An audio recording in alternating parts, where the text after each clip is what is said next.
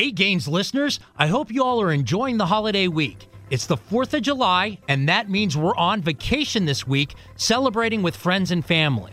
Due to the holiday, there will be no Gains podcast episode this week. The stock market will be closed on Tuesday, the day we normally tape the Gains podcast, in observance of the 4th of July holiday. But don't worry, if you're looking for some investing insights, we've got you covered.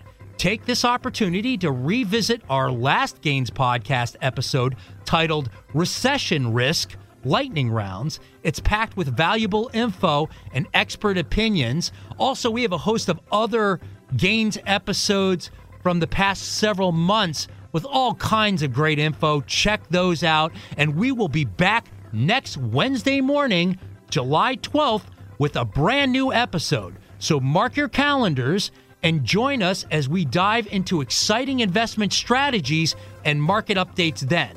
Enjoy your holiday week, and I will catch you Wednesday, July 12th. See you then. Hey, Rob Bradford here. I have set out on a mission with my good friends at FanDuel to prove what I have known for some time baseball isn't boring.